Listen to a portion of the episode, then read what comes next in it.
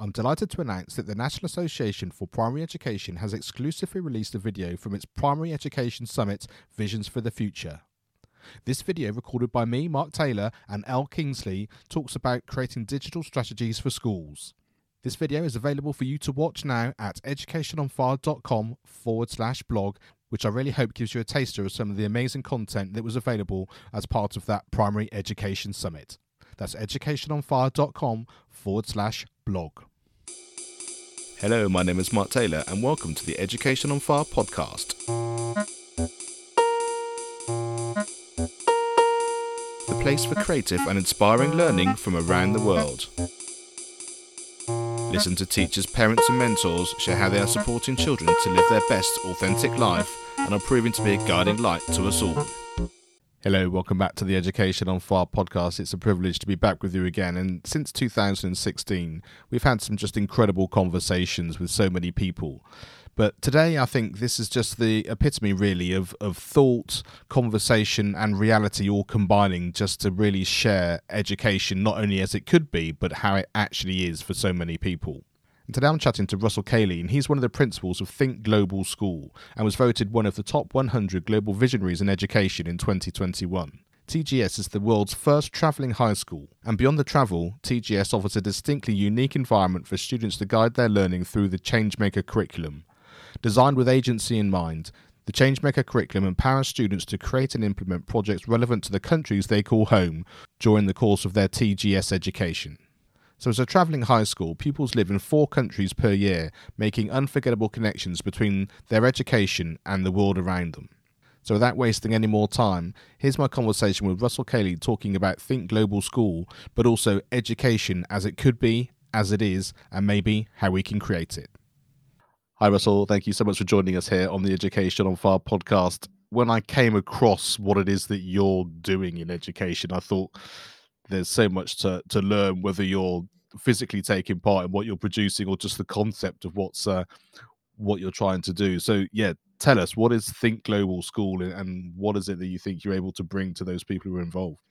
Well think global school was founded around 12 years ago now and it's a traveling school which is kind of why it gets a lot of pr and press attention that we we travel around the world. We now we now hit four countries every year um, and the idea is for our students, which there are 60 of in two groups traveling, to really soak up local culture, language, um, rituals, routine, ethics. You know, it, it, it's absorbing what what that place has to offer. So there's a lot embedded around place based learning, um, passion based learning, project based learning, challenge, and, and it goes on. But we are very much a project run school um, and that's kind of also so our, our, two differentiation factors are really that we travel and we have a project based curriculum where the students are really encouraged to follow um, what drives them what, what what's their passion. We we really we don't follow the instructional minutes. We don't follow standardized testing. We we follow the what what the students are interested in and passionate about.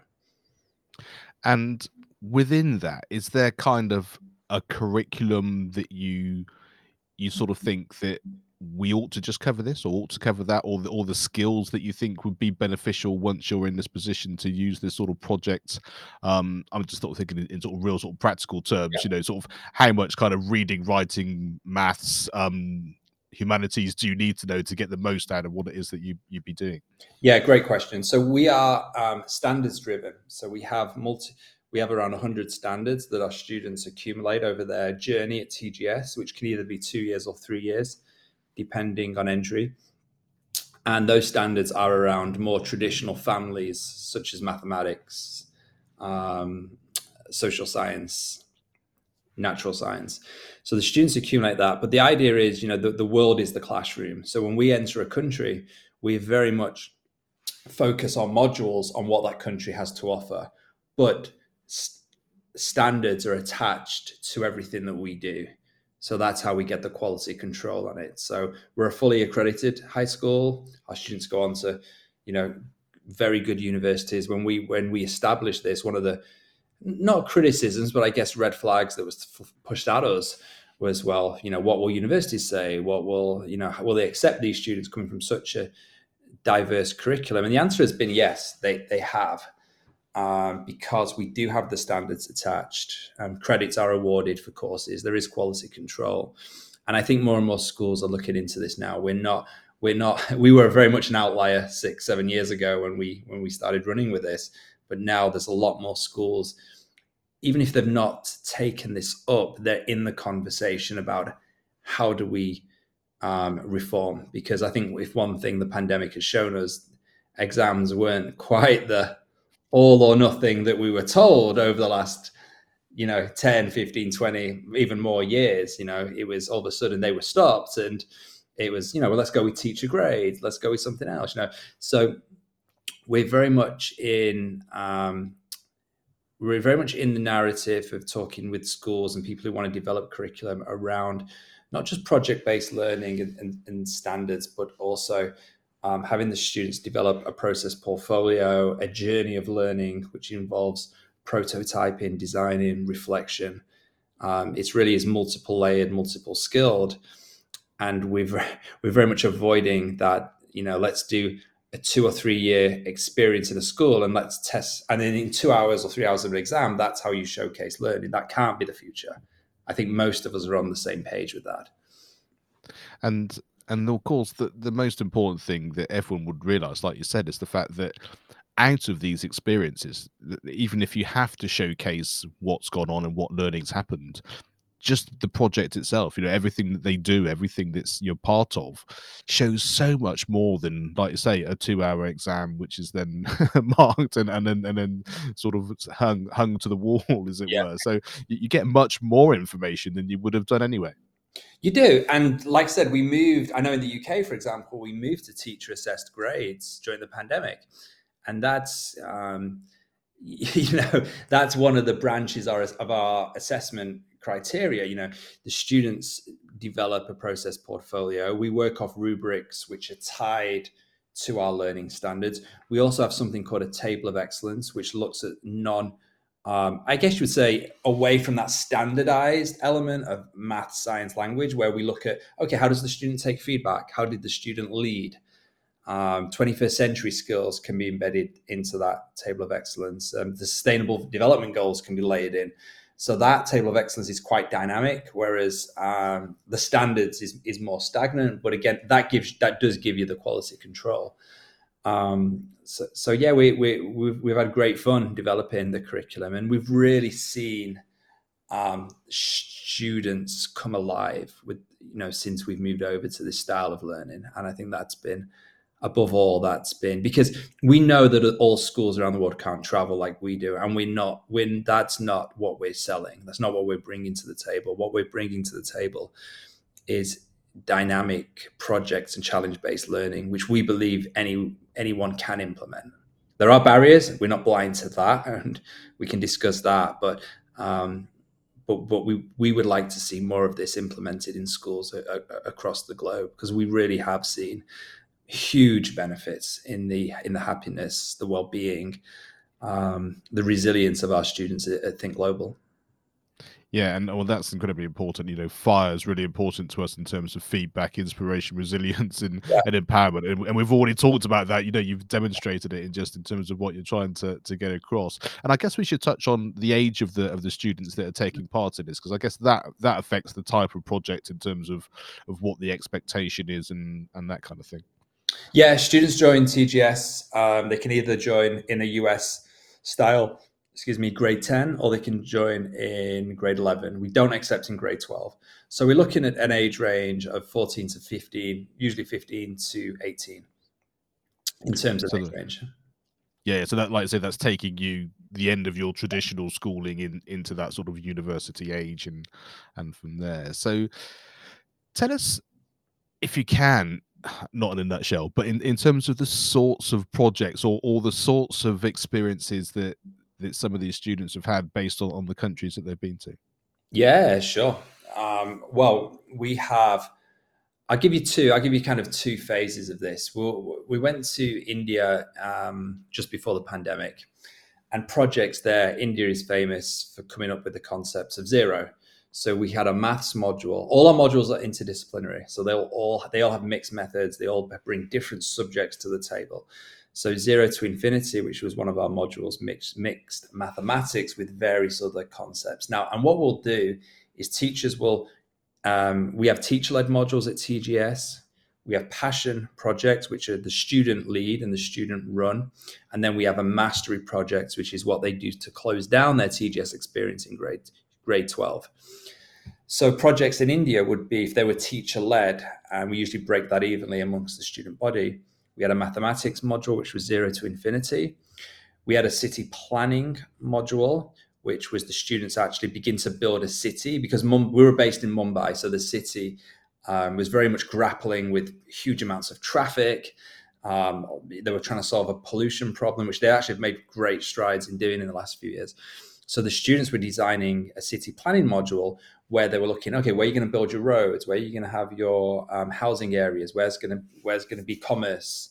Uh, where are you going to build your factories? And they were mapping that out on a simulation software. But at the same time, they were meeting local experts and local builders and architects from Mumbai who were really mapping out why Mumbai specifically did ABC in terms of their architectural work.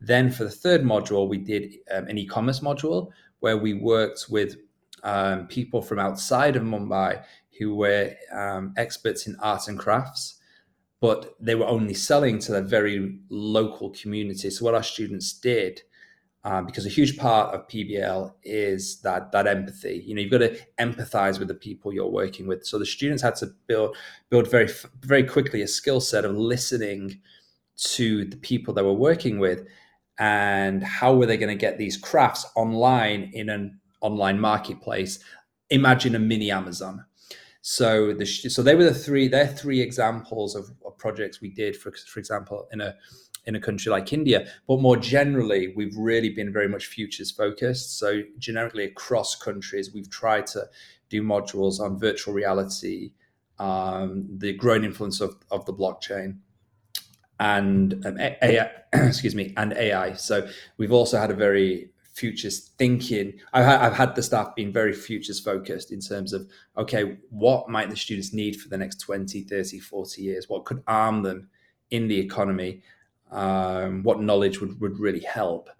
And that's been a big focus of the team as well and it, and they, and these things go hand in hand so much don't they like you say you can kind of you have the skill sets in terms of what is it that we can do to help these projects? How to, can we expand them? How, like say, empathy, and then putting this into place. Like say, if it's an online marketplace, as well as then also having those specific skill sets of kind of you know, we know that you know virtual reality and these sorts of things are going to be so massively important yeah. to understand, let alone to be sort of pushing the boundaries in in the coming years uh, as we get sort of heading in that general direction. Yeah, massively. I mean, you can't avoid it. I mean, we were just in Dubai with the with the students and the cohorts, and the way that city is being built in terms of looking to the future. The Museum of the Future opened a couple of months ago. It's incredible, and it's it's really you know we're doing our we're doing our students and our children a huge disservice if we don't start you know beginning to open some of these doors for them. Um, you know, curriculums that haven't evolved for the last 10 15 years you know how how is this happening? When you've got such a dynamic world out there in terms of some of the things you know going on. Anyone who's listening to a podcast who was um, a visitor to the expo that was running for the last six months in dubai knows you know the, the incredible technology and the advancement that's going on. You know why isn't most of this stuff being embedded in our curriculums? It, it's you know, we, we, we're genuinely, we're generally trying to make that change. And it's frustrating from our part when we see kind of low hanging fruits of certain um, modules that can be initiated anywhere, um, just not happening because curriculums are, are stagnant. They're just not developing. And that's the, the conversation I'm having with so many um, kind of fellow principals and directors around the world. And, you know, we know there are roadblocks, there are governmental roadblocks, there are state legislation roadblocks, there are school ownership roadblocks, but we have to draw inspiration from things like the World Expo, from the obvious advancements. You know, if you just log onto Twitter and see what's going on regarding Bitcoin and blockchain, the world's changing and it's not going to care if school evolves or not. The world will keep evolving. and, and and like I say, the students who've had the opportunity to even step into that world in whatever that happens to be are going to be so much further into that conversation. And i guess that's the main thing isn't it? Because it doesn't really matter what we're saying now. We know it's going to be different in next year or five yeah. or ten years. So it's it's knowing it's knowing that you're happy to evolve and, and be fluid enough to kind of to work with it and to be part of that conversation to advance all these things. You're absolutely right. And i think that you've hit the nail on the head there. The problem is what we are what we're bringing to the table we know is deeply controversial in the sense that what we're asking educators to do is remove themselves from being the experts. And I, I kind of want to make that clear that that's an expectation we ask of TGS staff. You are going to be learning alongside the students. There's no, I, you know, chalk and talk delivery, standing at the front delivering content. It's a, again, if we like it or not, it's it's diminishing. It's that is that is a skill set um, students can grab so much information off you know uh, from on, online sources the obvious one being youtube which we all know and we can all access. You know as a, his, a former history teacher yes i could stand it up in front of the class and deliver world war one world war two content but it's all online.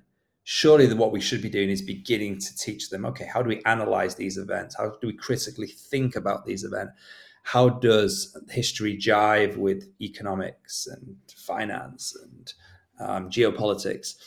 And these are the skill these are the skills, and that's why we're so passionate at TGS about the interdisciplinary model because the world doesn't exist in silos. It, it just doesn't. yeah, absolutely. And and when you were talking before about you know the the, the projects and, and, the education in Mumbai. It's that kind of I could see that happening in my village. You know, mm. like say it, it's different people, different scenario, different environment. But I, I, love the fact that it, you know, you might have the opportunity to travel to a, a, a far distant land, as it were, to to get that experience. But the concept of what you're doing, like I said, is is everywhere. And I think it's those fearless leaders, it's those people who know that you can still tick all the boxes if you need to. Yeah. But actually, through what you want to do, you're engaging everybody, you're pushing everyone in that direction, and and that's how it's going to change. It's not going to change waiting for someone to, like I say, decide that the curriculum needs a little bit of an overhaul. No, it's not. And and you know, we we were there a long time ago, tinkering with the curriculum, and in the end, we had to have we had to have some very hard conversations um, within our organization. to Say, are we living up to our mission? And are we living up to our core values? And the, the, the honest answer was we weren't, and that's why we had to pull down the old curriculum and rebuild. And we couldn't tinker anymore. In all truthful, we had to rebuild from scratch, and that's kind of what we did. And but the joy of that is that the like I said, I always go back to this: the students are happier. They they they're so much happier. Um, and the the world being your classroom, like you say, Mark, can exist anywhere you don't have to travel to far off lands. It's great if you do that, but you don't have to do that to learn. You know, there's there's multiple topics and subjects happening on all outside all our front doors, um, and we're not for some reason we, we we're so reluctant to to use them stimuluses. So we should probably take a little step into into your role in the organization in terms of and also how you got there and in terms of uh, the way the staffing works and, and and those sorts of things so people get a real understanding of of what it's like to be you know part of you know think global school. Yeah so my role is is principal. We have two uh, we have two cohorts in the field right now. Um, 30 students and 11 staff with each cohort, which I know is a high ratio. But when you travel, then there are obviously safety concerns, there's logistic concerns, there's well-being concerns, which is why we have a counselor that travel with us. And then we have seven ed- seven educators that focus on the module delivery. We also have things like language and maths lab because we we, we felt that those two subjects specifically re- need some foundation skills, and in them labs we'll skill build and then launch the students into module. We have um, an in- some a course we call Inside Out, which is for emotional health and well-being. So, in terms of my journey, I I was at school in England, um, taught there for seven years, then worked internationally over in California uh, for a number of years, and ended up applying for a job at the global school. It was kind of a crazy journey. I had multiple interviews, one being Thailand, one being Germany, Um, real roller coaster of an admissions process to the school, which we don't do now, by the way. Um, the growth of Zoom has made that them them days longer.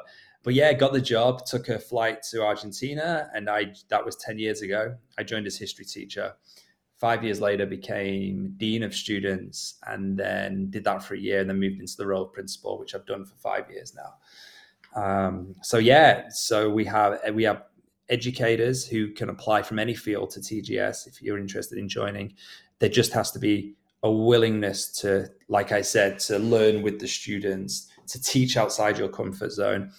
And then we supplement all our, our groups with a school counselor, logistics person, and a media specialist. Fantastic. And I'm interested in terms of how you pick the countries. Is is there sort of a system to that, or or a kind of we need to cover a certain amount of the world? How, how do you go about going to do that? Well, when I first joined, we kind of were much more kind of it was the more of a scattergun approach. Whereas you know any startup is messy. You know anything you start from scratch is going to be a messy approach, and we did a lot of learning in those early years. Now we have a much more um, systematic approach. So we go to 10 countries because we repeat Greece in term four. We always go back to Greece to have a community building term. But we try and cover different parts of the world. We try and, so for example, um, Southern Africa, we visit Botswana. Um, we're in Mexico and Panama. In Latin America, um, Europe, we go to Greece and Bosnia. Um, obviously, with um, China at the moment with COVID, with that was a country that's imminent, so we'll have to look at that. But we go to Japan and Australia as well, and, and in the Middle East we go to Oman. So there's a mix of countries, there's a mix of languages, religions, cultures, and that's really um, what we. So we look at things like safety. We look at can we build three modules. Um, we look at you know a diversity within the ten places we go to, and we sent out a curriculum design team when we first launched the Changemaker, and they actually scouted the countries. Now we've deviated a little from those countries, but they largely are intact. So when we were building the program, it was kind of a scouting mission to countries that we thought could work. Um, but they were always at the mercy of um, political upheaval. Now we're at the mercy of, co- of COVID, you know, and like I said, China not opening up as, as quickly as we would have hoped. So yeah, it's it's it's it's a process, but largely it's safety. Can we build three modules, and can we find um, safe accommodation and housing and classrooms for the students? And it must be so rewarding for the students in terms of having a shared experience which is going to be like almost nothing else they're ever going to have in terms of their particular age that the, the developing the skills and just having you know a conversation with like say 30 people which you can only ever have with those 30 um, and i guess they're sort of they must be sort of lifelong friendships which are going to be developed from that. Yeah they, they, they form amazing friendships but we're very mindful of staff. You know we talk about the bubble you know the bubble of a traveling group and we're trying to we try and really make the students cognizant of that to you know make friends outside tgs when they go home really connect back with families and friends so we try and prepare them and give them them skills. But you're absolutely right. They make friendships which genuinely do last a lifetime because when you're traveling and you're in such drastically different um, environments, you're going to make bond. You're going to make incredible bonds.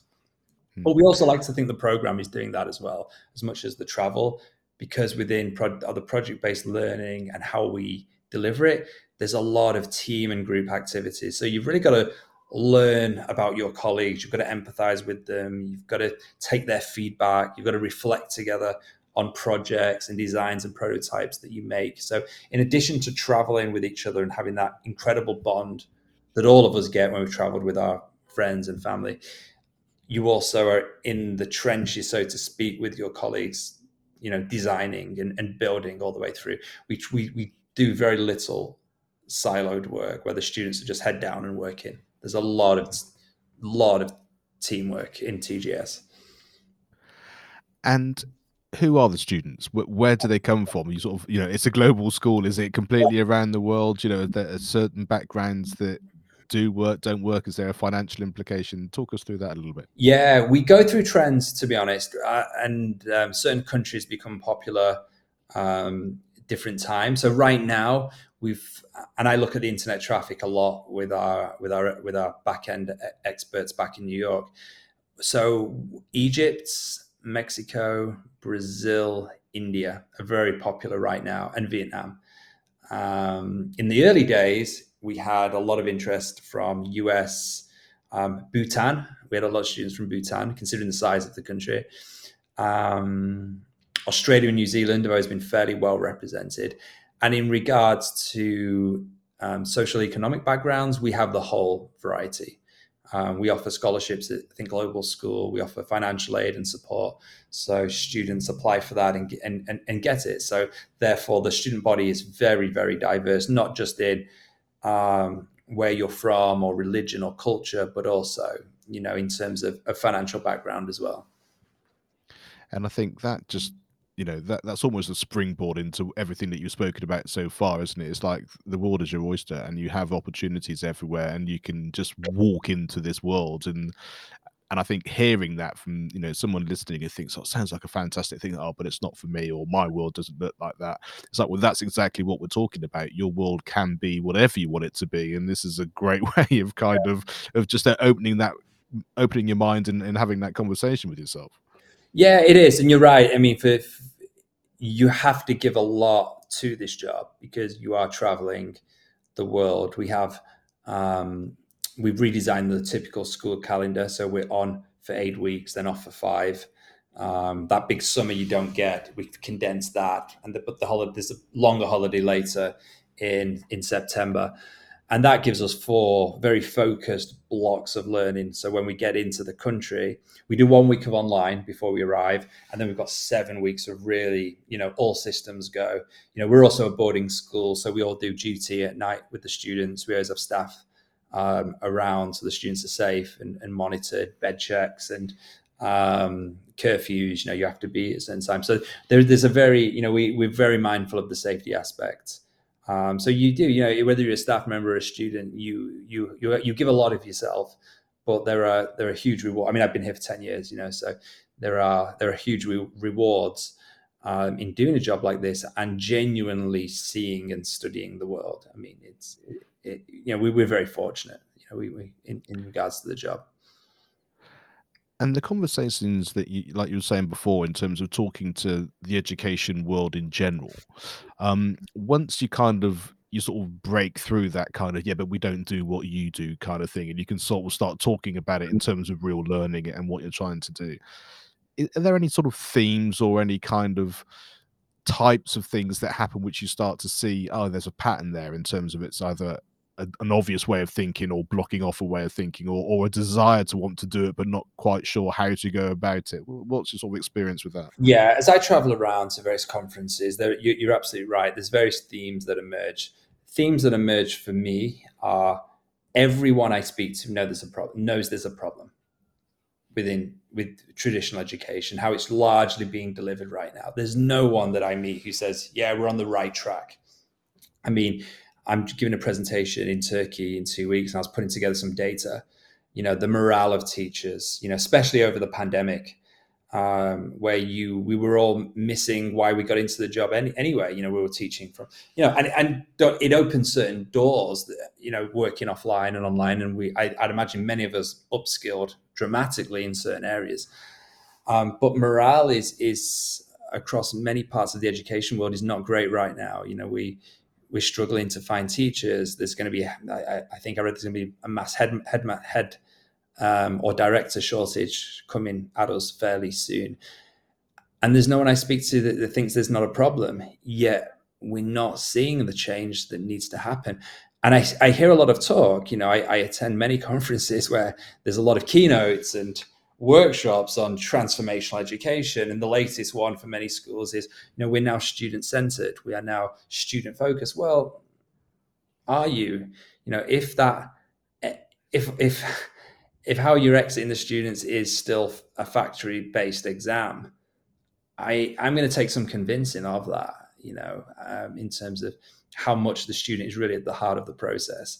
If we're still still talking about student um, you know school league tables and um, then, then, then what does that look like? So as I go, so as I as I travel around, I I see a lot of talk. I, I I feel there is a shift.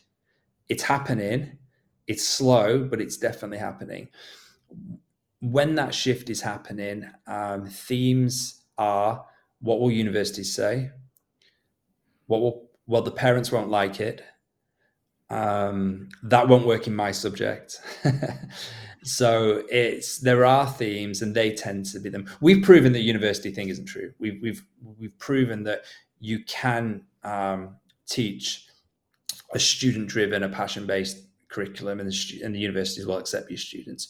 We've also proven that parents largely are your biggest cheerleaders once you um, show them this can work. And our parents have been amazing. We've got incredible parents at TGS from all different backgrounds who are supportive of, of our process. Um, and the idea of it can't work for your subjects, again, I, I don't buy that. It, it can, and we're, we're proving that. Is it hard? Is it a struggle? Yeah, of course. You know, as a history teacher, I had to throw years of curriculum in the trash when we transitioned. I was never going to teach World War One again. But ultimately, we, we're in this business for the students to thrive. And if we as educators have to be a little uncomfortable at times, upskilling, like we said earlier in the interview, the the world outside is not waiting for us. It, it's it's moving on at a rapid speed, and if we are still um, stood in front of children, verbally delivering for hours on end, chalk and talk, and there's none of this critical thinking, there's none of this teamwork, there's none of this collaboration. They're not building passion passion projects as, as they go. Then then they're becoming massively disconnected from from from the world outside and that's that's a problem and and I think that's key, isn't it? That kind of disconnected from the world outside. I mean, I was at um, Bett very recently, and one of the themes coming through was this disconnect between businesses who have this vast amount of money and who are, you know, from a very sort of technical side need a type of employee coming through that has the sorts of skills that we're talking about. You know it sounds very sort of black and white but you, you, understand what i mean. And then we have this education system which is just so far removed from what they actually need.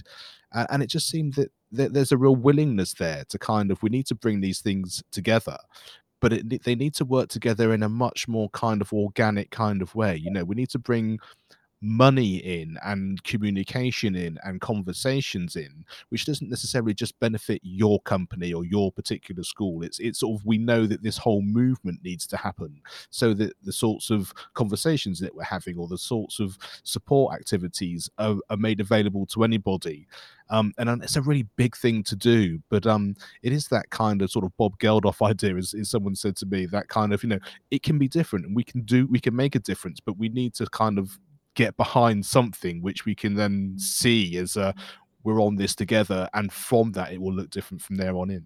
Yeah and we are we're putting our money where, where our mouths are. We we're actually expanding tgs to be to be, and we're building right now a teacher development and training center and we want to we want to expand one of the one of the faults on, on on our shoulders is okay well you only teach 60 students so we've got to expand um, we believe in what we're doing and we want to definitely push that message out. And how we're going to do it is build a teacher development and training center where we can begin having the conversations with our colleagues and professionals about okay this is how you can potentially bring it into your your, own context your own your own environment and we can i mean we've got to do something i mean are we are we honestly going to plod on with siloed subjects instructional minutes you know proof of you know and you know the, the more you dig around the exam system you know because because as you said before you know i work with students who are highly intelligent. A lot of them though are, are learning because we, we our instruction is in english.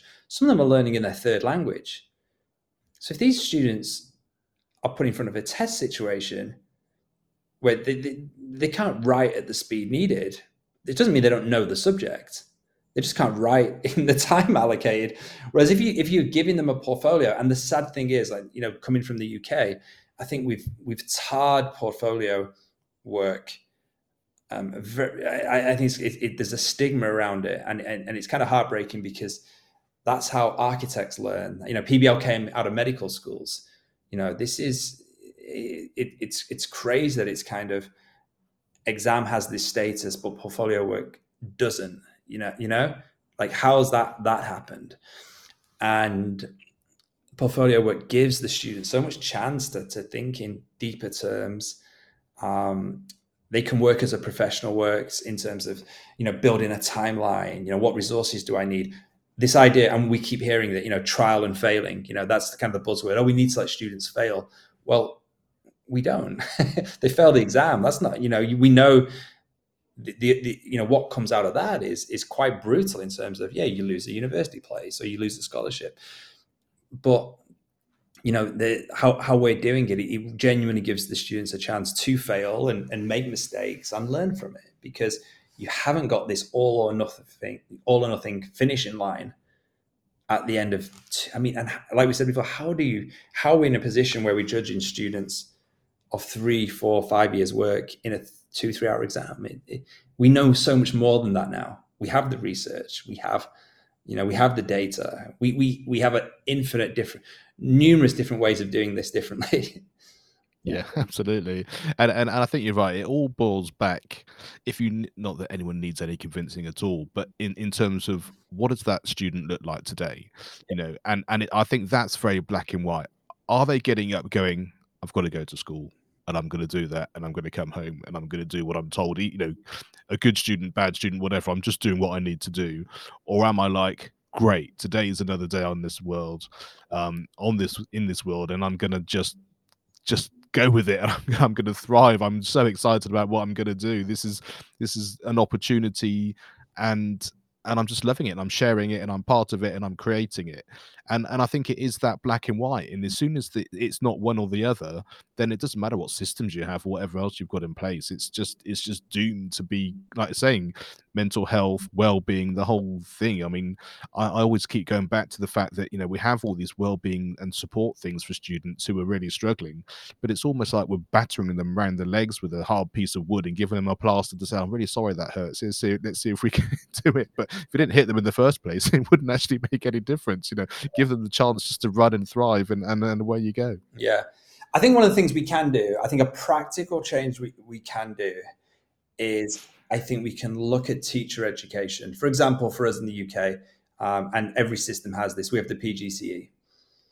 You know, when you go into teacher training, which is where we most of us started, we could embed some of the the because I, I, I when I did my PGC, I heard nothing about interdisciplinary learning, zero.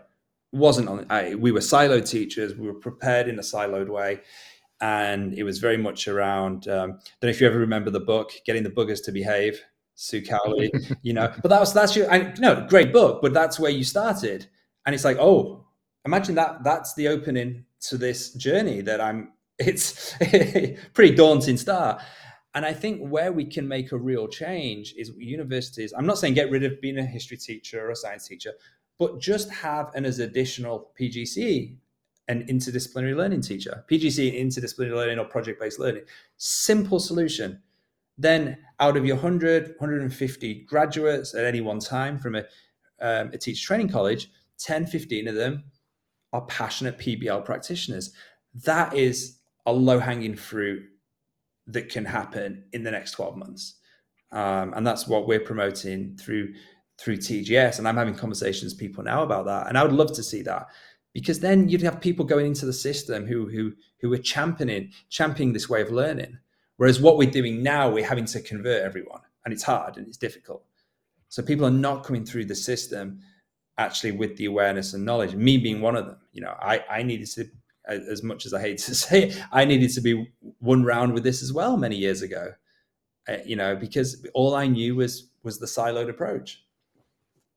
And I think what happens or what has happened in as as the years have gone on is the fact that you know you talk about heads and, and directors that's all they've known now you know because yeah. the, the the age of the of the people that are doing that job that's what was it was like when they were training or when they were um, a subject teacher or even when they were at school you know yeah. so it, and if you haven't experienced it you can't even know what it is that you're trying to achieve let alone have a concept of what it is like i say unless you've been trained and it's on your radar from day one. Yeah i know and you're not going to change it while you've got things like league tables between schools. You're not going to change it because how that how the schools are distinguished are, are exam results They are, the, you know, an Ofsted. You know, the, again, another another low hanging fruit is is reform Ofsted. You know, make you know, it cannot be. We all know the daunting pressure of teachers. It shouldn't be like that.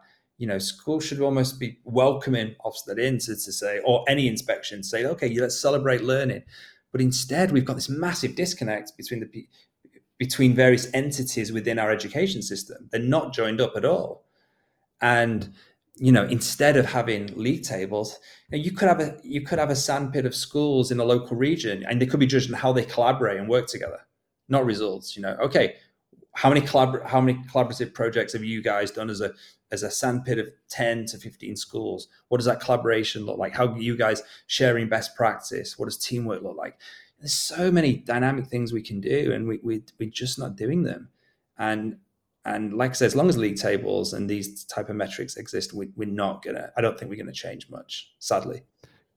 Yeah, and, and I love that idea of celebrating what you do, and, and then it shouldn't be compared because you know celebrating what ten or fifteen schools do in mid Wales is going to be different to ten or fifteen schools in central London or or or anywhere in between those two things because they're going to look different. You've got different people, you've got different physical environments around, you've got just such a range of things, and it should be this was brilliant for what you were able to do in your environment. And you can also look at this other one. It shouldn't be like that, but you can understand where they've come from, and then you can, you've got even more collaboration then in terms of what people have experienced and what's possible and and where you want to go with it. And yeah, like you say, celebration rather than kind of critique, I guess, is is, is maybe yeah, yeah, because you, you can embed that you can embed the reflection and the critique within a celebration. It's not so such a brutal experience then for TGS, at the end of every country or the end of every module, we do what we call a, a, a showcase, and all the. And now this will be.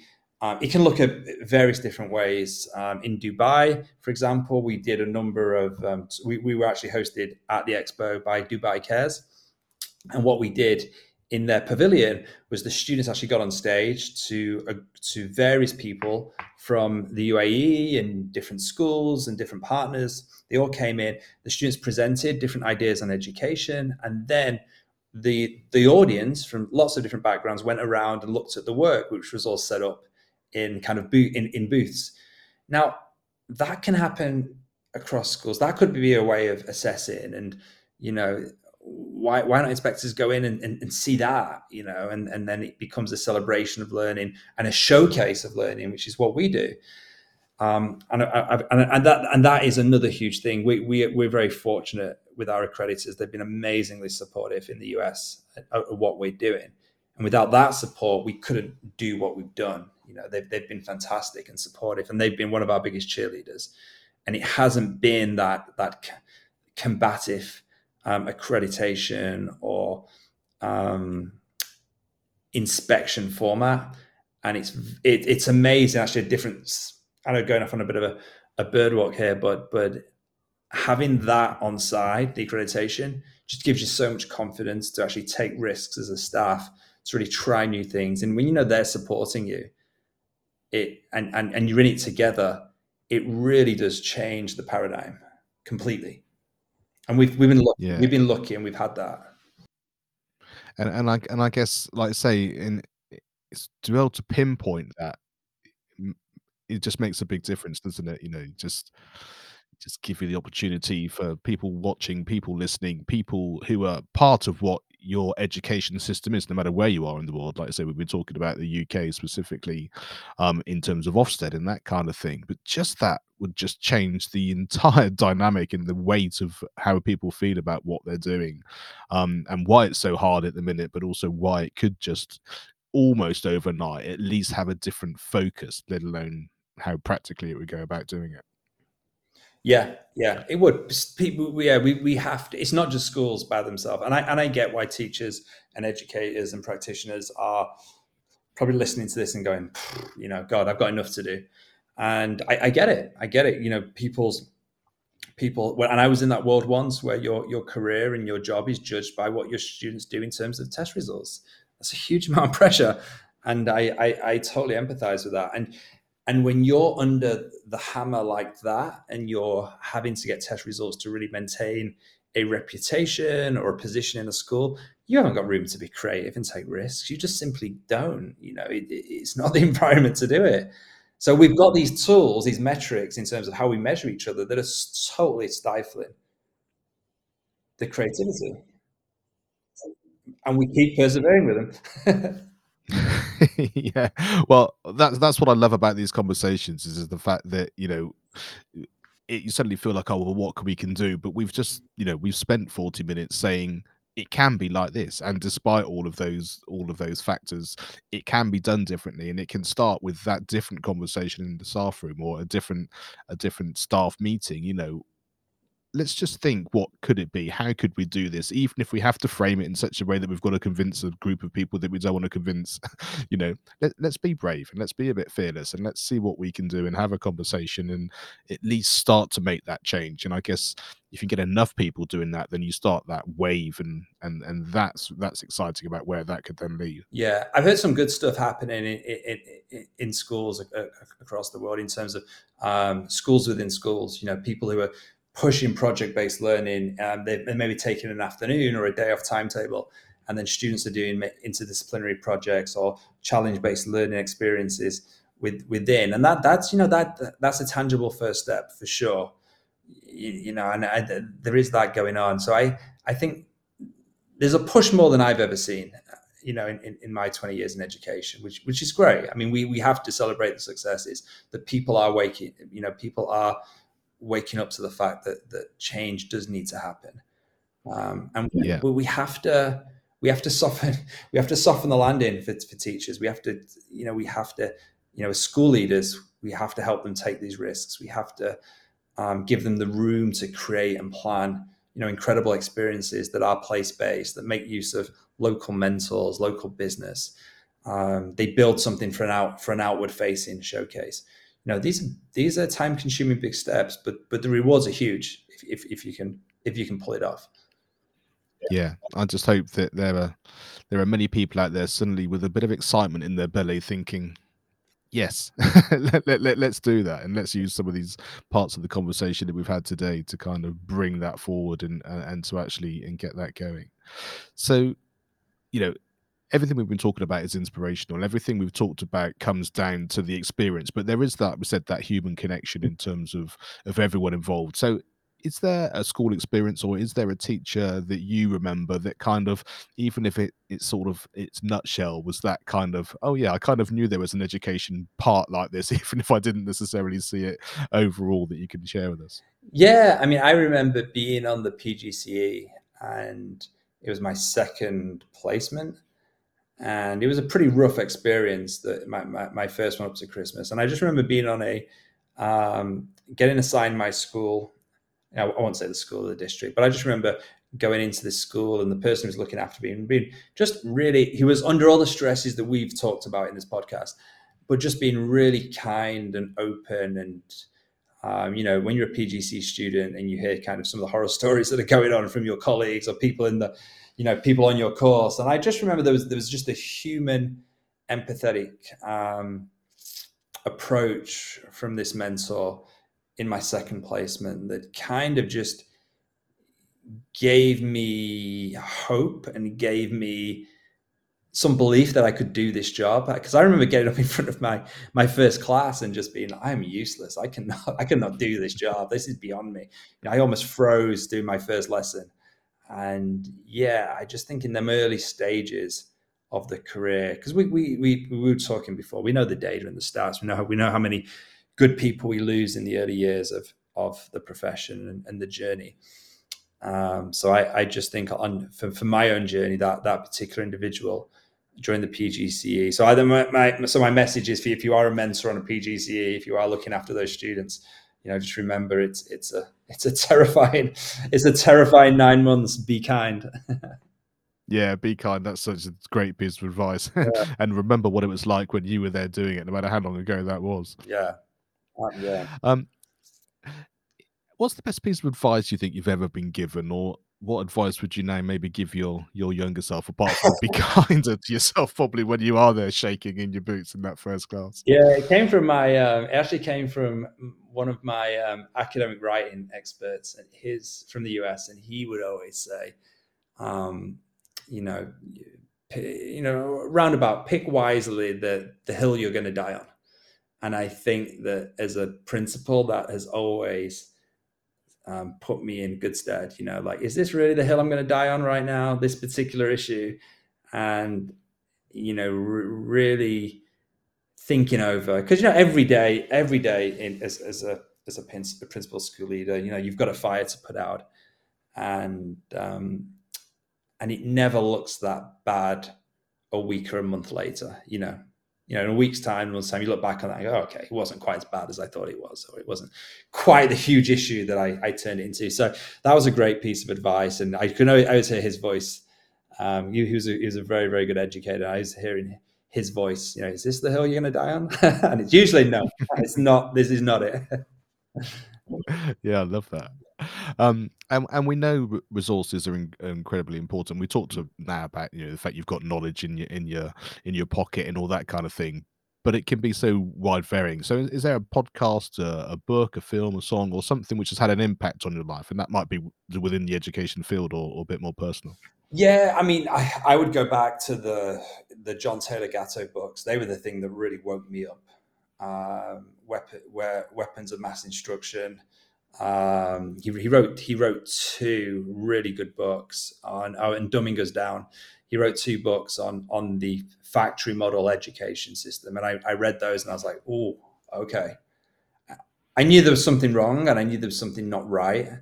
Um, this was before I joined Think Global School, so I was, I was very raw and very much a novice in in differing education models. But I read those books. I can't remember how I got how who recommended them, um, but I got through both of them, and that was my kind of awakening. I was like, oh, okay, there's a problem here.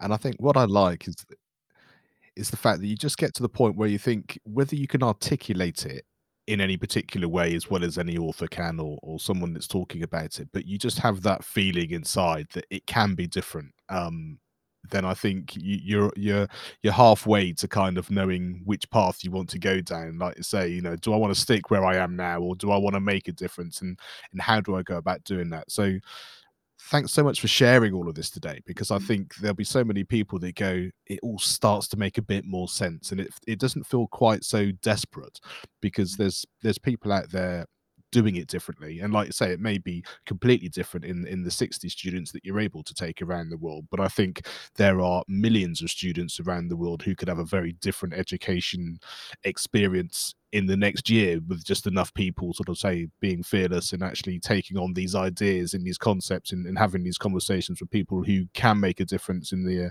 in in the in the short term so russell thank you so much it's been an absolutely fascinating conversation thank you so much take care Thank you for listening and being part of this wonderful community. With over 300 episodes, I've collated 20 resources from guests that have been on the show to help you in your educational journey and those of you involved with young people. Just go to educationonfire.com and you can sign up on the homepage. Thanks for listening to the Education on Fire podcast. For more information of each episode and to get in touch, go to educationonfire.com. Education is not the filling of a pail, but the lighting of a fire.